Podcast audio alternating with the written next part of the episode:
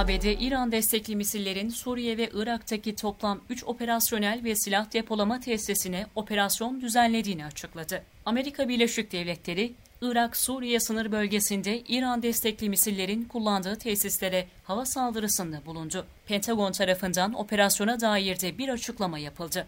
Pentagon sözcüsü John Kirby, düzenlenen hava operasyonunun ABD Başkanı Biden'ın talimatıyla gerçekleştirildiğini ve savunma amaçlı olduğunu söyledi. Kirby açıklamanın devamında Suriye'de iki, Irak'ta bir noktada İran destekli misillerin kullandığı operasyonel tesisler ve silah depolama tesislerinin hedef alındığını ifade etti. Gebri ayrıca hedeflerin İran destekli misiller tarafından Irak'taki ABD personeline ve tesislerine yönelik insansız hava saldırılarında kullanıldığı için seçildiğini ve uluslararası hukuka göre ABD'nin meşru müdafaa hakkını kullandığını dile getirdi.